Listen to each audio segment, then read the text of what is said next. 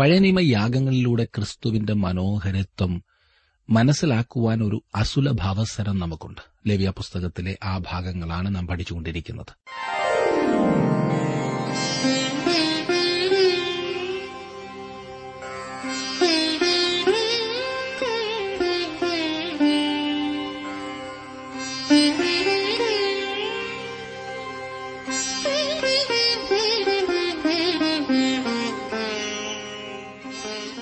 W ആറിന്റെ വേദപഠന class ആരംഭിക്കുകയാണ്. ജീവസന്ദേശം.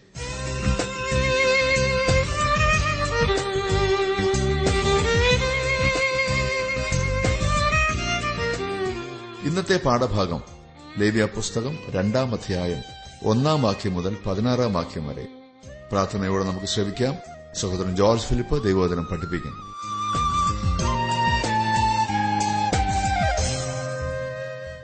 ഒരാളെ അല്പം അകന്നു നിന്ന് മനസ്സിലാക്കിയാൽ കൂടുതൽ രസമായി തോന്നും. കൂടുതൽ ആൾ നല്ലതായി തോന്നും. എന്നാൽ അടുത്ത് അടുത്ത് അറിയുമ്പോൾ പലപ്പോഴും അവജ്ഞയുണ്ടാകും എന്ന കാര്യത്തിൽ സംശയമില്ല. താങ്കളുടെ ജീവിതത്തിൽ ഇതുപോലെയുള്ള അനേകം അനുഭവങ്ങൾ ഉണ്ടായി കാണുമില്ലേ? എല്ലാവരുടെയും കാര്യം അതുതന്നെയാണ് എന്നാൽ യേശുവിനെ കൂടുതൽ അറിയുവാൻ ആഗ്രഹിച്ച് അടുത്തു ചെല്ലുന്ന ഏതൊരാൾക്കും അവിടുന്ന് അതിമനോഹരനായി അനുഭവപ്പെടും. കൂടുതൽ മനോഹരനായി അനുഭവപ്പെടും. നമ്മുടെയൊക്കെ ജീവിതത്തെ കൂടുതലായി മനസ്സിലാക്കുവാൻ ആരംഭിച്ചാൽ മനുഷ്യർ നമ്മിൽ നിന്നും അകലുകയാണ് പതിവ്. പല മഹാന്മാരുടെയും ജീവിതത്തെ അപഗ്രഥിച്ചു പഠിക്കുവാൻ ആരംഭിച്ചാൽ ഛേ അത് വേണ്ടായിരുന്നു എന്ന ചിന്തയുണ്ടാകും. കാരണം ആ ആളിനോടുള്ള സകല ബഹുമാനവും നഷ്ടപ്പെടുന്നതായി തോന്നാം. എന്നാൽ യേശുവിന്റെ കാര്യത്തിൽ നേരെ മറിച്ചാണ്. അവനെ അറിയും തോറും സ്നേഹവും ബഹുമാനവും ഏറിവരും കഴിഞ്ഞ അനേകം നൂറ്റാണ്ടുകളായി ലോകം അവനെ പഠിച്ചുകൊണ്ടിരിക്കുകയാണ്. നമുക്കും ലഭിച്ചിരിക്കുന്ന ഈ അവസരം അതുതന്നെയാണ് പഴയ നിയമ യാഗങ്ങളിലൂടെ ക്രിസ്തുവിന്റെ മനോഹരത്വം മനസ്സിലാക്കുവാൻ ഒരു അസുലഭാവസരം നമുക്കുണ്ട്. ലവ്യ പുസ്തകത്തിലെ ആ ഭാഗങ്ങളാണ് നാം പഠിച്ചുകൊണ്ടിരിക്കുന്നത്. ഒന്നാം അധ്യായത്തിൽ ഹോമയാഗത്തെക്കുറിച്ച് നാം പഠിച്ചു കഴിഞ്ഞു. ഇനിയും രണ്ടാം അധ്യായത്തിലേക്ക് നമുക്ക് വരാം. ഭോജനയാഗമാണ് ഈ അധ്യായത്തിലെ വിഷയം രണ്ടാം അധ്യായത്തിലെ വിഷയം. ക്രിസ്തുവിന്റെ ആളത്വത്തെയും അവന്റെ പ്രവർത്തനത്തെയുമാണ് യാഗങ്ങൾ ചൂണ്ടിക്കാണിക്കുന്നത് എന്ന് ഞാൻ പറഞ്ഞ കാര്യം ഈ ഭാഗങ്ങൾ നാം പഠിക്കുമ്പോൾ ഒരു നിമിഷം പോലും മറന്നുപോകരുത് അവന്റെ ആളത്വത്തെയും പ്രവർത്തനത്തെയും. ഭോജനയാഗം യേശുവിന്റെ മനുഷ്യത്വത്തെ പൂർണമായും മനോഹരമായും വെളിപ്പെടുത്തുന്നു. രക്തച്ചൊരിച്ചിലില്ലാത്തതിനാൽ ഇത് മറ്റ് യാഗങ്ങളിൽ നിന്നും ഭിന്നമാണ്. എങ്കിലും രക്തച്ചൊരിച്ചിലുള്ള യാഗങ്ങളോട് കൂടെയാണ് ഈ യാഗവും കഴിച്ചിരുന്നത് എന്ന കാര്യം മറക്കരുത്. ഈ ഭോജനയാഗം അടുപ്പത്തു വെച്ച് ചുട്ടതായോ അല്ലാതെയോ അർപ്പിക്കാമായിരുന്നു. അഹരോനും അവന്റെ പുത്രന്മാർക്കും ഇതിന്റെ ഒരു ഭാഗം തങ്ങൾക്കായി ലഭിച്ചിരുന്നു. അഹരോന്റെ കുടുംബത്തിലെ ആണെല്ലാം ഇത് തിന്നണമായിരുന്നു. ഭോജനയാഗം യേശുവിന്റെ മനുഷ്യത്വത്തെ അതിന്റെ തികഞ്ഞ പൂർണതയിൽ കാണിച്ചു തരുന്നു. ശ്രദ്ധിക്കണേ അവന്റെ ദൈവത്വം ഇവിടെ ദൃശ്യമാകുന്നില്ല. അവൻ പൂർണ മനുഷ്യനായിരുന്നു എന്നു മാത്രമല്ല പൂർണ മനുഷ്യൻ അവൻ മാത്രമാണ്. ഞാൻ വീണ്ടും പറയട്ടെ അവൻ പൂർണ മനുഷ്യനായിരുന്നു എന്ന് മാത്രമല്ല പൂർണ മനുഷ്യൻ അവൻ മാത്രമാണ്. മനുഷ്യനെക്കുറിച്ചുള്ള ദൈവോദ്ദേശം യേശുവിൽ നിവർത്തിയായിരിക്കുന്നു. അവൻ രണ്ടാമത്തെ മനുഷ്യനാണ് പക്ഷേ അവൻ അവസാനത്തെ ആദാമാണ്. വേറെ ആദാം ഇനിയും ഉണ്ടാകയില്ല. എന്നാൽ അവനെപ്പോലെ ആയിത്തീരുന്ന ആളുകൾ ഉണ്ടായിരിക്കും. പുതിയ ജനതയുടെ നായകനായ അവസാനത്തെ ആദാമാണ് അവൻ.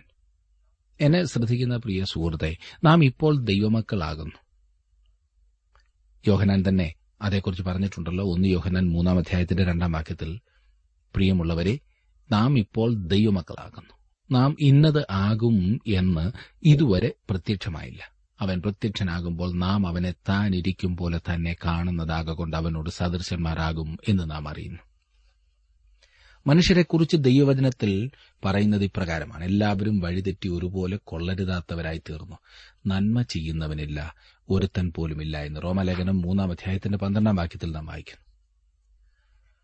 ഒരു വ്യത്യാസവുമില്ല. എല്ലാവരും പാപം ചെയ്ത് ദൈവ തേജസ് ഇല്ലാത്തവരായി തീർന്നു എന്ന് റോമാലേഖനം മൂന്നാം അധ്യായത്തിന്റെ ഇരുപത്തിമൂന്നാം വാക്യത്തിൽ നാം വായിക്കും. ദൈവം നമ്മുടെ അപൂർണതകളെ കാണുന്നതിനാൽ നാം അവന്റെ ന്യായപ്രമാണം അനുഷ്ഠിക്കുന്നു എന്നതിന്റെ അടിസ്ഥാനത്തിൽ അവന് നമ്മെ രക്ഷിപ്പാൻ കഴിയുകയില്ല. നമുക്ക് ന്യായപ്രമാണം നിവർത്തിക്കുന്നതിനോ അനുഷ്ഠിക്കുന്നതിനോ കഴിയുകയില്ല. നമുക്ക് പൂർണത അവന്റെ മുൻപിൽ കാഴ്ചവെക്കുവാൻ കഴിവില്ല. ദൈവം വിശുദ്ധനാകിയാലും അവൻ നമ്മിൽ നിന്ന് പൂർണതയും നീതിയും ആവശ്യപ്പെടുന്നതിനാലും നമ്മുടെ അപൂർണമായ അവസ്ഥയിൽ നമ്മെ രക്ഷിക്കുവാൻ അവന് കഴിയുകയില്ല. നമുക്ക് ചെയ്യാവുന്നതിന്റെ ഏറ്റവും ഉത്തമമായതുപോലും അപൂർണമായിരിക്കും. അതിനാൽ മനുഷ്യജാതി പരാജയപ്പെട്ടിരിക്കുകയാണ്.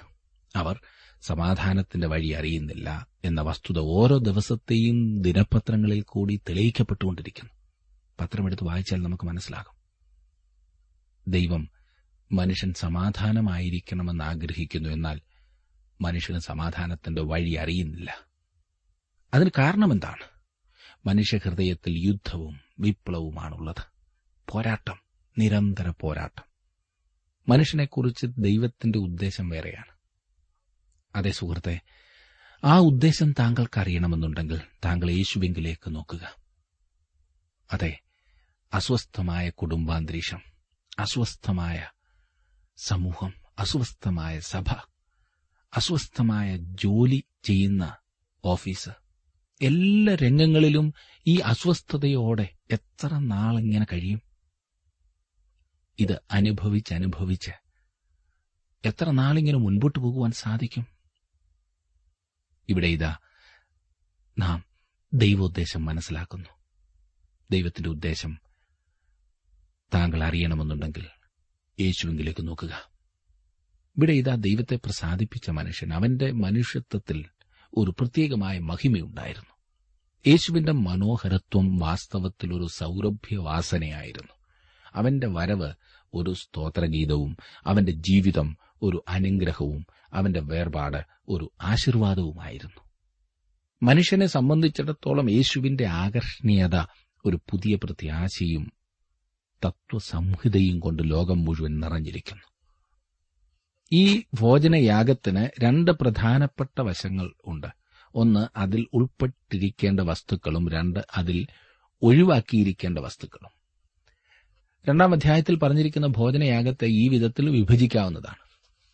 ആദ്യത്തെ മൂന്ന് വാക്യങ്ങളിൽ കലർത്തിയത് എന്നാൽ അടുപ്പത്ത് വെച്ച് ചൂടാത്തത് എന്നത് നമുക്ക് കാണുവാൻ സാധിക്കും. ഇനിയും നാല് മുതൽ പതിമൂന്ന് വരെയുള്ള വാക്യങ്ങളിൽ കലർത്തിയത് അതേസമയം അടുപ്പത്ത് വെച്ച് ചുട്ടത്. മൂന്നാമതായി എണ്ണയും കുന്തിരിക്കവും ചേർത്ത ധാന്യ കതിരിന്റെ ആദ്യ ഫലങ്ങൾ പതിനാലും പതിനാറും വാക്യങ്ങൾ നമുക്കത് കാണുവാൻ സാധിക്കും. ഭോജനയാഗത്തിന്റെ പ്രമാണം ആറാം അധ്യായത്തിന്റെ പതിനാല് മുതൽ ഇരുപത്തിമൂന്ന് വരെയുള്ള വാക്യങ്ങളിലാണ് പറഞ്ഞിരിക്കുന്നത്. ആറാം അധ്യായത്തിന്റെ ആദ്യ ഭാഗം ഹോമയാഗത്തിന്റെ പ്രമാണമാണല്ലോ. ആറാം അധ്യായത്തിന്റെ പതിനാല് മുതൽ ഇരുപത്തിമൂന്ന് വരെ ഭോജനയാഗത്തിന്റെ പ്രമാണം നാം കാണുന്നു. ഇനിയും അടുപ്പത്ത് ചുടാത്തതും കലർത്തിയതുമായത് രണ്ടാം അധ്യായത്തിന്റെ ഒന്നാം വാക്യം നോക്കിക്കാട്ടെ. ലേവിയ പുസ്തകം രണ്ടാം അധ്യായത്തിന്റെ ഒന്നാം വാക്യം. ആരെങ്കിലും യഹോവയ്ക്ക് ഭോജനയാഗമായ വഴിപാട് കഴിക്കുമ്പോൾ അവന്റെ വഴിപാട് നേരിയ മാവ് ആയിരിക്കണം. അവൻ അതിന്മേൽ എണ്ണയൊഴിച്ച് കുന്തിരുക്കവും ഇടേണം. ഈ വഴിപാട് നേരിയ മാവ് കൊണ്ടാണ് കഴിക്കേണ്ടിയിരുന്നത്. അക്കാലത്ത് ഇപ്രകാരമുള്ള നേരിയ മാവ് അസാധാരണമായിരുന്നു. ഇക്കാലത്ത് ഇതുപോലെ ധാന്യം പൊടിക്കുന്ന വലിയ മില്ലുകൾ അന്ന് ഉണ്ടായിരുന്നില്ല. തിരികല്ലിൽ കൈകൊണ്ടായിരുന്നു അവർ ധാന്യം പൊടിച്ചിരുന്നത്. നേരിയ മാവ് ലഭിക്കുന്നതിന് വളരെ വളരെ അധികം സമയം ചെലവഴിക്കേണ്ടിയിരുന്നു. ശരിയായി പൊടിച്ചെടുത്ത നേരിയ മാവായിരുന്നു ഭോജനയാഗത്തിന് ഉപയോഗിക്കേണ്ടിയിരുന്നത്. കർത്താവായ യേശുക്രിസ്തുവിന്റെ ആളത്വത്തെയാണ് ഇത് നമ്മുടെ മുമ്പിൽ വരച്ചു കാണിക്കുന്നത്. യേശുവിന് ഏറ്റവും മേന്മയേറിയ വ്യക്തിത്വം ഉണ്ടായിരുന്നു എന്ന് നാം പറയാറുണ്ട്. അവൻ ഒരു സാധാരണ വ്യക്തിയായിരുന്നു. വാസ്തവത്തിൽ ഈ ഭൂമിയിൽ ജീവിച്ചിരുന്നിട്ടുള്ളവരിൽ ഏറ്റവും സാധാരണക്കാരനായ വ്യക്തി അവൻ മാത്രമാണ്. എന്നാൽ പാപം മനുഷ്യജാതിയെ വികൃതമാക്കുകയും അസാധാരണമായ സാഹചര്യത്തിലാക്കുകയും ചെയ്തു. അതായത് നമ്മുടെ ആളത്വത്തിന്റെ ഒരു ഭാഗം അസാധാരണമായ രീതിയിൽ വളരുകയും മറ്റേ ഭാഗം ശോഷിച്ചു പോവുകയുമാണ് ചെയ്തിരുന്നത്. അങ്ങനെ മനുഷ്യൻ വിരൂപനാക്കപ്പെട്ടിരിക്കുന്നു. മനുഷ്യജാതി മുഴുവൻ ഇന്ന് അല്പം സമനില തെറ്റിയ അവസ്ഥയിലാണ് ആയിരിക്കുന്നത്. ഇല്ലേ? യേശു മാത്രമായിരുന്നു. ഏക സാധാരണ വ്യക്തി. സമനില തെറ്റാത്തവൻ ശരിയായിട്ടുള്ളവൻ.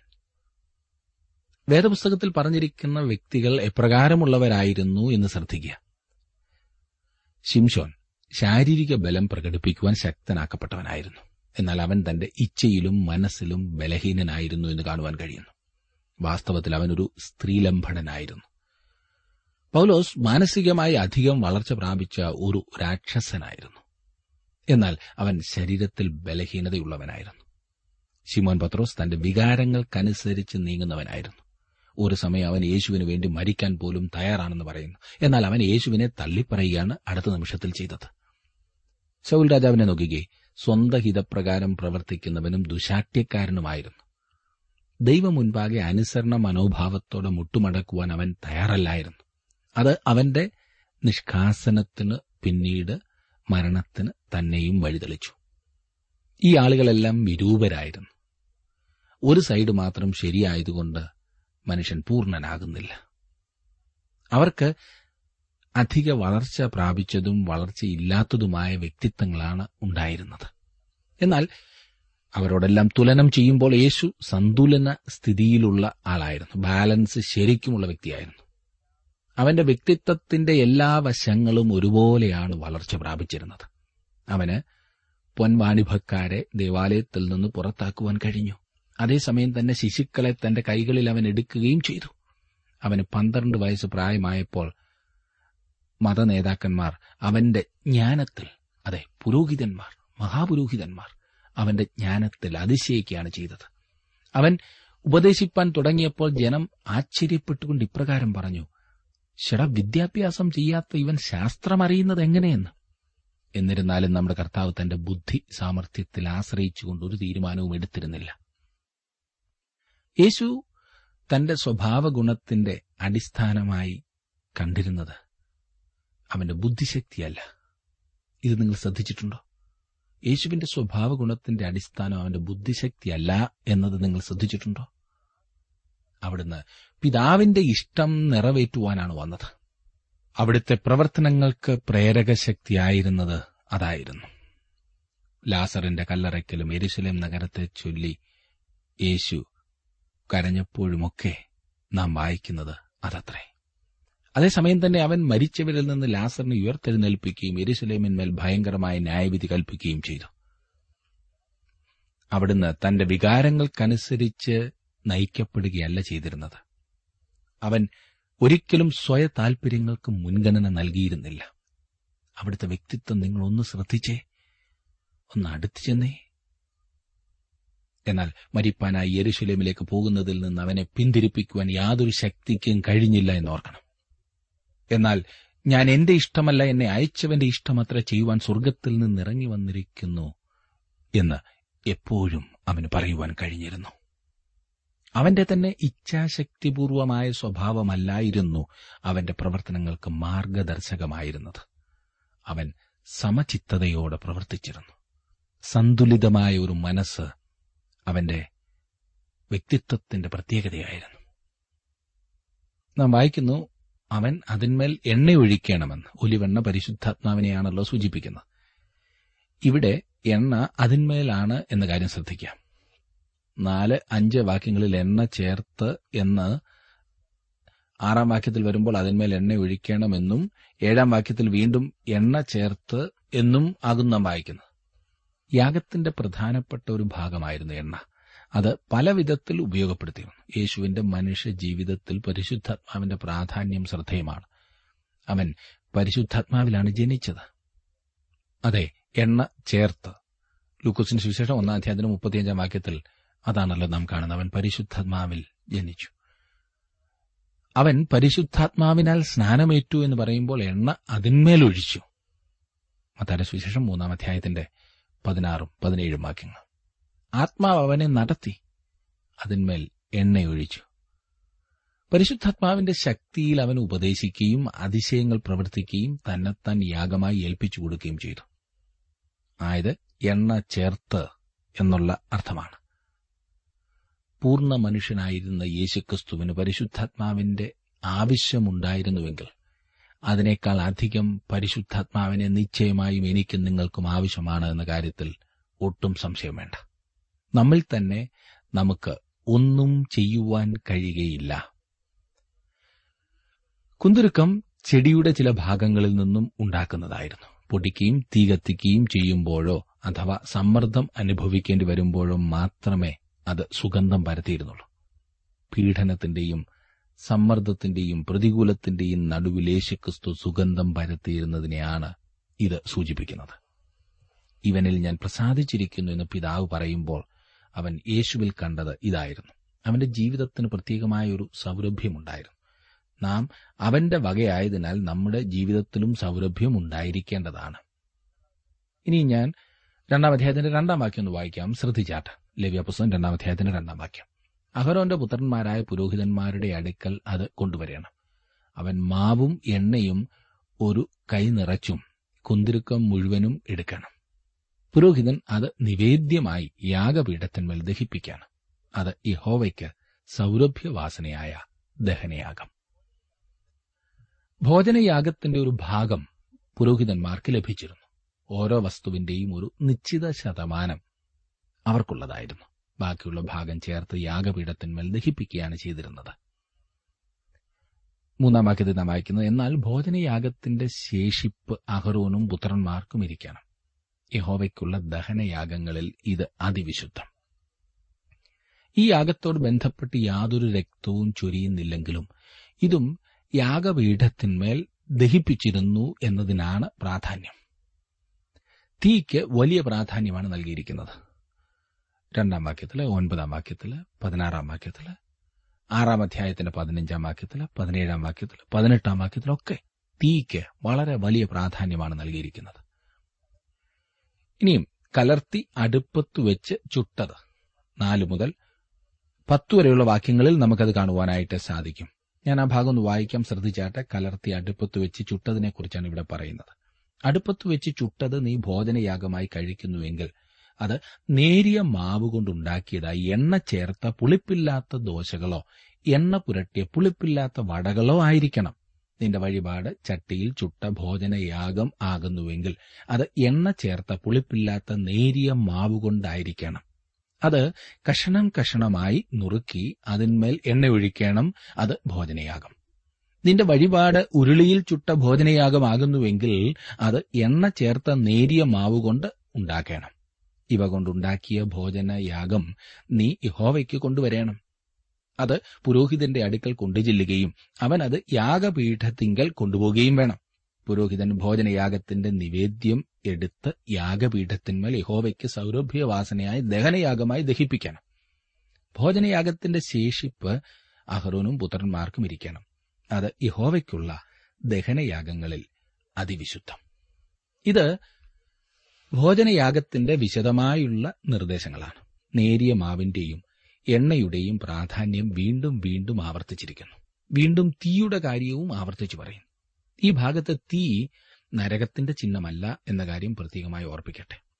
യേശുക്രിസ്തുവിന്റെ ജീവിതം മനോഹരമാക്കി തീർത്ത ദൈവത്തിന്റെ ശുദ്ധീകരണ ശക്തിയാണ് ഇവിടെ തീ സൂചിപ്പിക്കുന്നത്. യഹോവയ്ക്ക് സൗരഭ്യവാസനയായ ദഹനയാഗം എന്ന് അതിനെക്കുറിച്ച് ഒൻപതാം വാക്യത്തിൽ പ്രത്യേകം പറഞ്ഞിരിക്കുന്നു. ഈ യാഗത്തിന്റെ പൂർണമായ അർത്ഥം യേശുക്രിസ്തുവിൽ ദൈവം എന്ത് ദർശിക്കുന്നു എന്നതാണ്. വീണ്ടും പറയട്ടെ ഈ യാഗത്തിന്റെ പൂർണമായ അർത്ഥം യേശുക്രിസ്തുവിൽ ദൈവം എന്ത് ദർശിക്കുന്നു എന്നതാണ്. മനുഷ്യനായി ഭൂമിയിൽ പിറന്ന യേശുക്രിസ്തുവിൽ ദൈവം കാണുന്നത് എന്താണ്?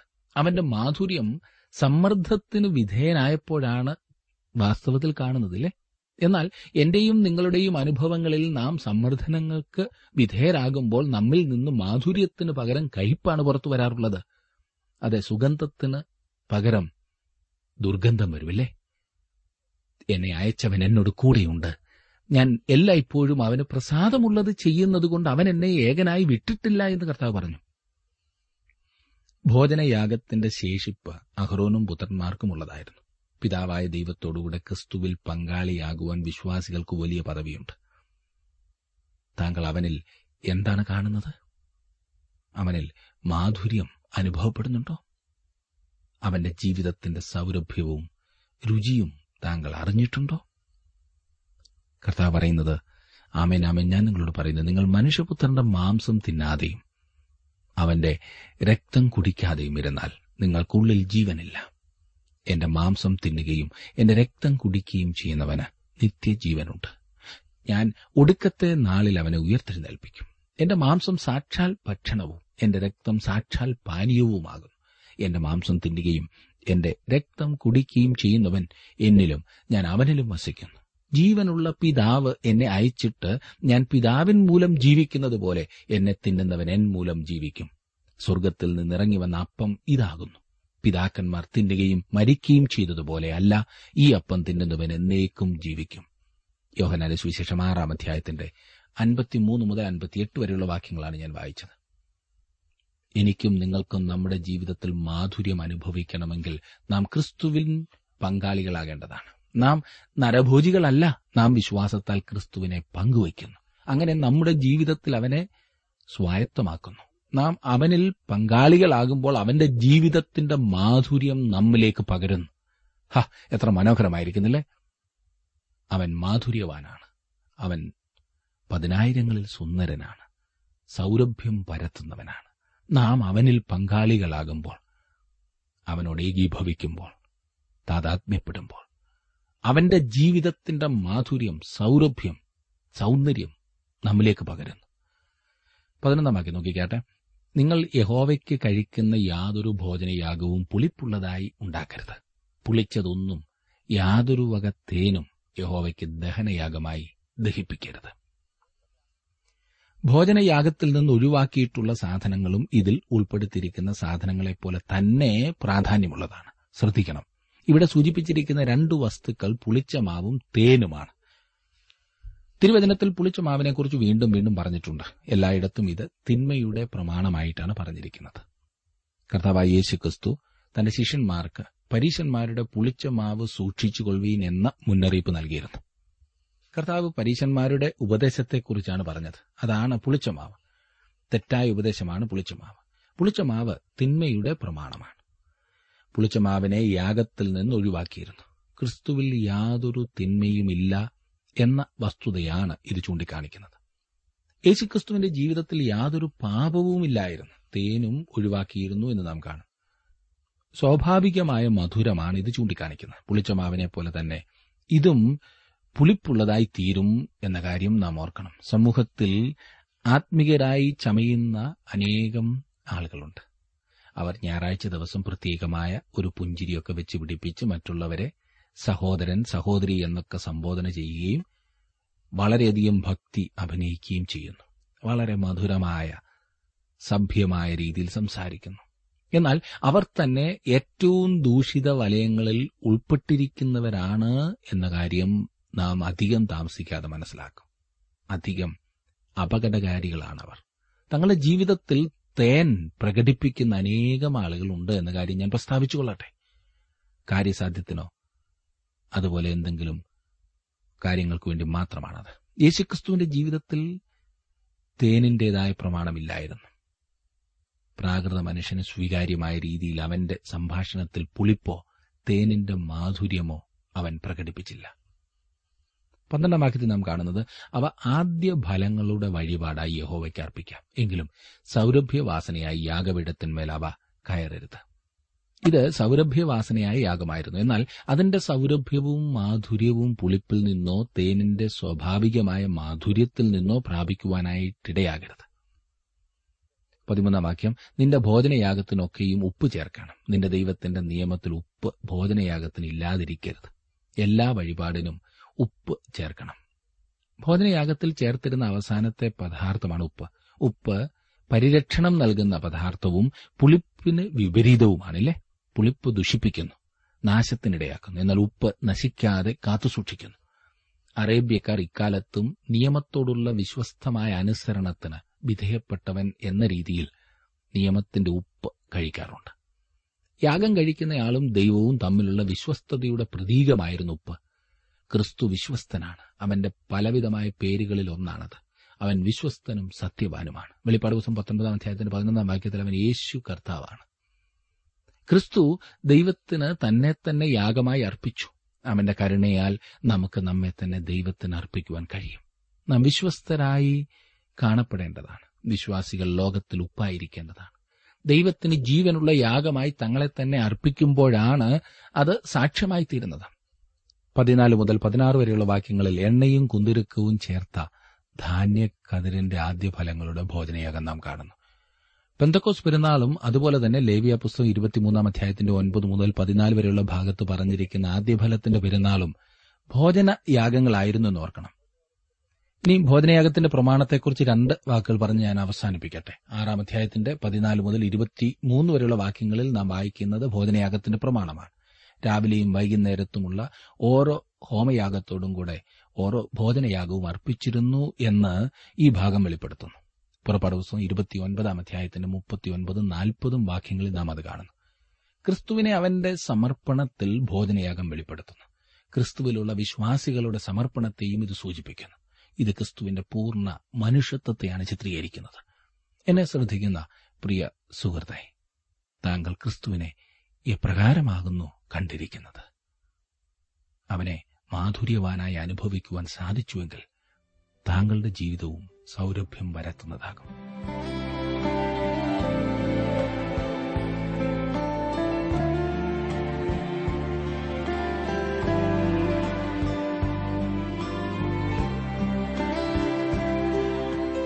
ഞങ്ങളുടെ വിലാസം ജീവസന്ദേശം പോസ്റ്റ് ബോക്സ് നമ്പർ മൂന്ന് തിരുവല്ല അഞ്ച് കേരളം. ഞങ്ങളുടെ ഫോൺ നമ്പറുകൾ zero four six nine two seven zero zero two eight four mobile nine four four seven seven six seven three seven eight. ഞങ്ങളുടെ email address Malayalam T T B at radio eight eight two dot com. വെബ്സൈറ്റിലും ജീവസന്ദേശം programme ലഭിക്കുന്നതാണ്. അവർ website W W W dot radio eight eight two dot com. പാടും ഞാൻ പരമേശനു സതതം എന്റെ പാപമെല്ലാം പോക്കിയതാൽ പാടും ഞാൻ പരമേശനു സതതം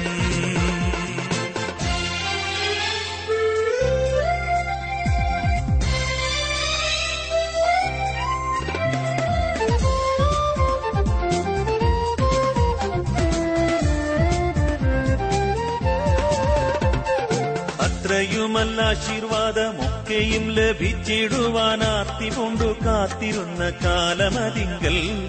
അത്രയുമല്ല ആശീർവാദമൊക്കെയും ലഭിച്ചിടുവാൻ ആർത്തി കൊണ്ടു കാത്തിരുന്ന കാലമതിങ്കൽ.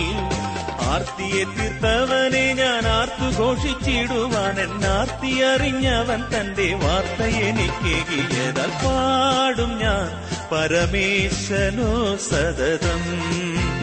എന്റെ പാപമെല്ലാം പോക്കിയതാൽ പാടും ഞാൻ. പരമേശനോ സതതം.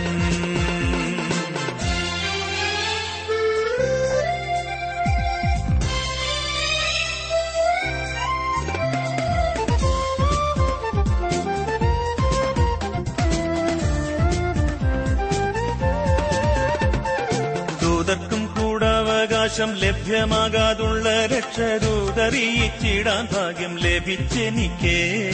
ദൂതർക്കും കൂടാവകാശം ലഭ്യമാകാതുള്ള രക്ഷദൂതറിയിച്ചിടാൻ ഭാഗ്യം ലഭിച്ചെനിക്കേ.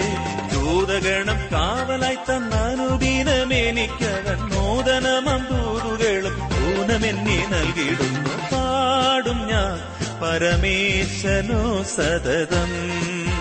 എന്റെ പാപമെല്ലാം പോക്കിയതാൽ പാടും ഞാൻ. പരമേശ്വനോ സതതം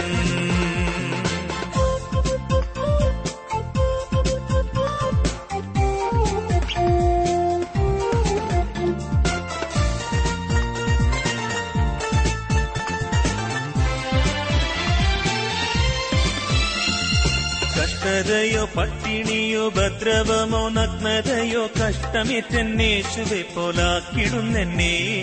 കഷ്ടതയോ പട്ടിണിയോ ഭദ്രവമോ നഗ്നതയോ കഷ്ടമേറ്റന്നേശുവെ പോലാക്കിടുന്നെന്നെ.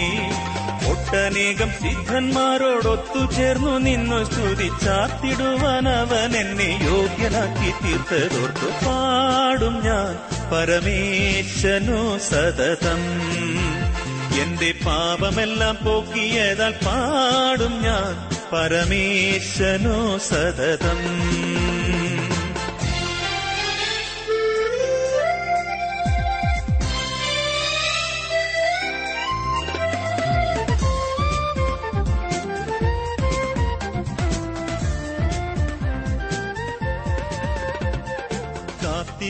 കാത്തിരിക്കുന്നവനെ ഞാൻ കണ്ടിടുവാൻ എന്റെ കൺകൾ കൊതിച്ചിടുന്ന അധികമായി കൊതുകമോടെ കാത്തിരിക്കുന്നവനെ ഞാൻ കണ്ടി